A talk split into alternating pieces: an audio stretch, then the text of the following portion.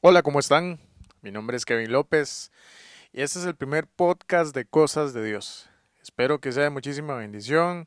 Eh, hemos estado trabajando ahí eh, todos estos meses para tener acceso a ustedes lo más fácil y lo más veraz posible. Y bueno, espero que esto sea de muchísima bendición para ustedes. Para empezar, quiero contarles que pensando en todo este tiempo que estamos pasando con, con el virus, con todo este tema de, los contagios, de las muertes, de todo esto, eh, de la pandemia, Dios me recordó una palabra que me recibí hace un montón de tiempo, hace, años, acerca de, de las plagas de Egipto, ¿sí? Eh, que habla la Biblia en Éxodo, específicamente el de las ranas, está en Éxodo capítulo 8. Resulta que en ese momento el pueblo de Egipto estaba pasando por su, mejor, por su peor momento, por, mucha muerte, mucha contaminación, eh, temor incluso, me imagino yo. Eh, y en ese momento, hubo un momento donde Moisés se acercó al faraón de parte de Dios y, y le dice, Faraón, dígnate a decirme o a indicarme, ¿cuándo quieres que esta plaga sea quitada del pueblo? Eso está en Éxodo capítulo 8, versos 9 y 10. Entonces Moisés le pregunta, ¿cuándo quieres que sea quitada esta plaga de tu pueblo, de este pueblo? Yo les pregunto a ustedes, ¿qué, qué, qué responderían ustedes si, si alguien les pregunta cuándo quieren que, que la plaga del coronavirus se vaya, que el COVID-19 desaparezca de la tierra? ¿Cuándo, cuándo, ¿Cuándo quieres que lo hagamos? Si a mí me preguntaran, yo creo que respondería inmediatamente, ya, hoy, ya llévenselo, ya no más muertes, ya no más contaminación, ¿cierto? Estoy seguro que muchos de ustedes también responderían algo parecido. Eh, sin embargo, en aquel momento Moisés le, hace esa pregunta al, al faraón y el faraón le responde, mañana, mañana. Mañana, ¿por qué mañana? Siempre me he preguntado por qué el faraón le respondió mañana. Así está textualmente en la Biblia. Bueno, resulta que así se hizo. Como el faraón pidió, como el faraón decidió, así se hizo. El virus, eh, perdón, la plaga fue quitada del, pueblo y fue echado, las ranas fueron echadas al río, dice la palabra. Ok, ya meditando un poco esto a la actualidad, eh, muchas veces nosotros como hijos de Dios luchamos con un virus que está siempre desde la eternidad, desde el Génesis, desde el Génesis, desde que está Adán y Eva, estamos luchando con el pecado. El pecado es un virus que está desde el principio de los, tiempos, el principio de la tierra. ¿sí? Eh, y es un virus que, como todo otro virus, eh, ocasiona cosas negativas en nuestro cuerpo, en nuestra vida.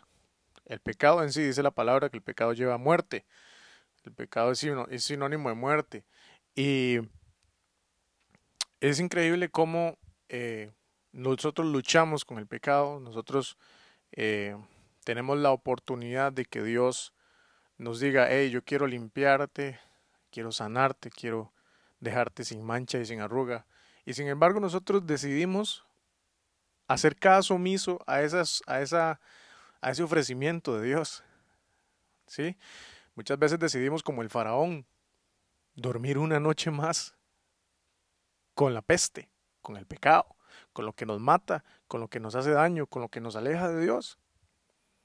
Entonces, este primer mensaje es para invitarte a que si tú, tanto como yo en algún momento estuve, o yo estamos luchando siempre, todos los días, a diario, con el pecado, eh, nosotros podamos tomar una decisión y cortar de raíz, cortar de raíz el pecado. Eh, siempre teniendo en cuenta que la sangre de Cristo está para limpiarnos, para sanarnos. ¿sí? Eh, no hagamos como el faraón que decidió todavía una noche más chinear, como decimos en Costa Rica, o mimar, como dicen otros países, el pecado. No abracemos más lo que nos hace daño. No abracemos más lo que nos mata, lo que nos aleja de Dios. Hoy te quiero invitar a que podamos genuinamente decidir acercarnos a Dios, acercarnos a lo que nos da vida, acercarnos a lo que nos da paz, acercarnos a lo que nos da sanidad. eh, acercarnos a Dios y buscarlo fervientemente, eh, buscarlo con todo nuestro corazón. Dice la palabra de Dios que, que Él es galardonador de los que le buscan y el que se acerca a Él debe creer que le hay. Entonces yo te quiero invitar en este día a que puedas eh, a, que puedas tomar decisiones, a que podamos tomar decisiones con respecto a las cosas que son negativas en tu vida. Em, si usted está escuchando esto y me dice, y me dice Kevin, a mí me hace, se me hace súper complicado eh, dejar de, de, hacer lo que me hace mal, dejar de pecar, las luchas que tengo son demasiado fuertes, me vencen, me siento débil, siento que, que no puedo más, siento que, que se me hace súper complicado. ¿Cómo hago? Bueno, hay cosas vitales que creo que, que nos ayudan a, a, sobre, a sobrellevar esto. Y número uno fue la que mencioné anteriormente, que es buscar a Dios con todo nuestro corazón fuertemente.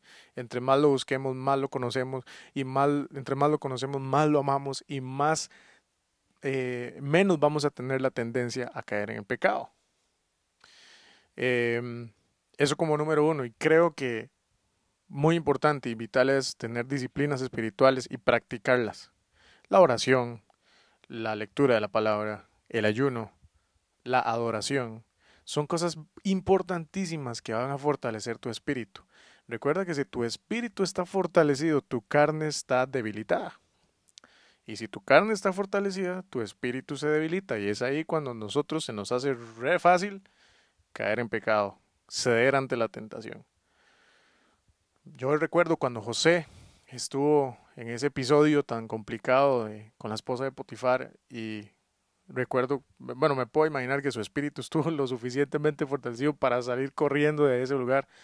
Eh, eh, así, así el espíritu nuestro debe estar fortalecido. Ejercitar el espíritu, hacerlo más fuerte para que, para que nuestro corazón no se aleje más de Dios y no contristemos más al espíritu. Eh, ahora, si usted siente que tal vez no le es muy fácil leer la Biblia, no le es muy fácil orar, y todas este, estas cosas, yo te recomiendo que puedas buscar a alguien, eh, un líder, una persona que sea que, esté igual o, mejor que tú espiritualmente para que te ayude y te guíe un poco con respecto a estas disciplinas espirituales y estoy seguro que poco a poco vas a ir viendo frutos en tu vida, vas a ir venciendo al pecado. La lectura de la palabra es nociva para el pecado.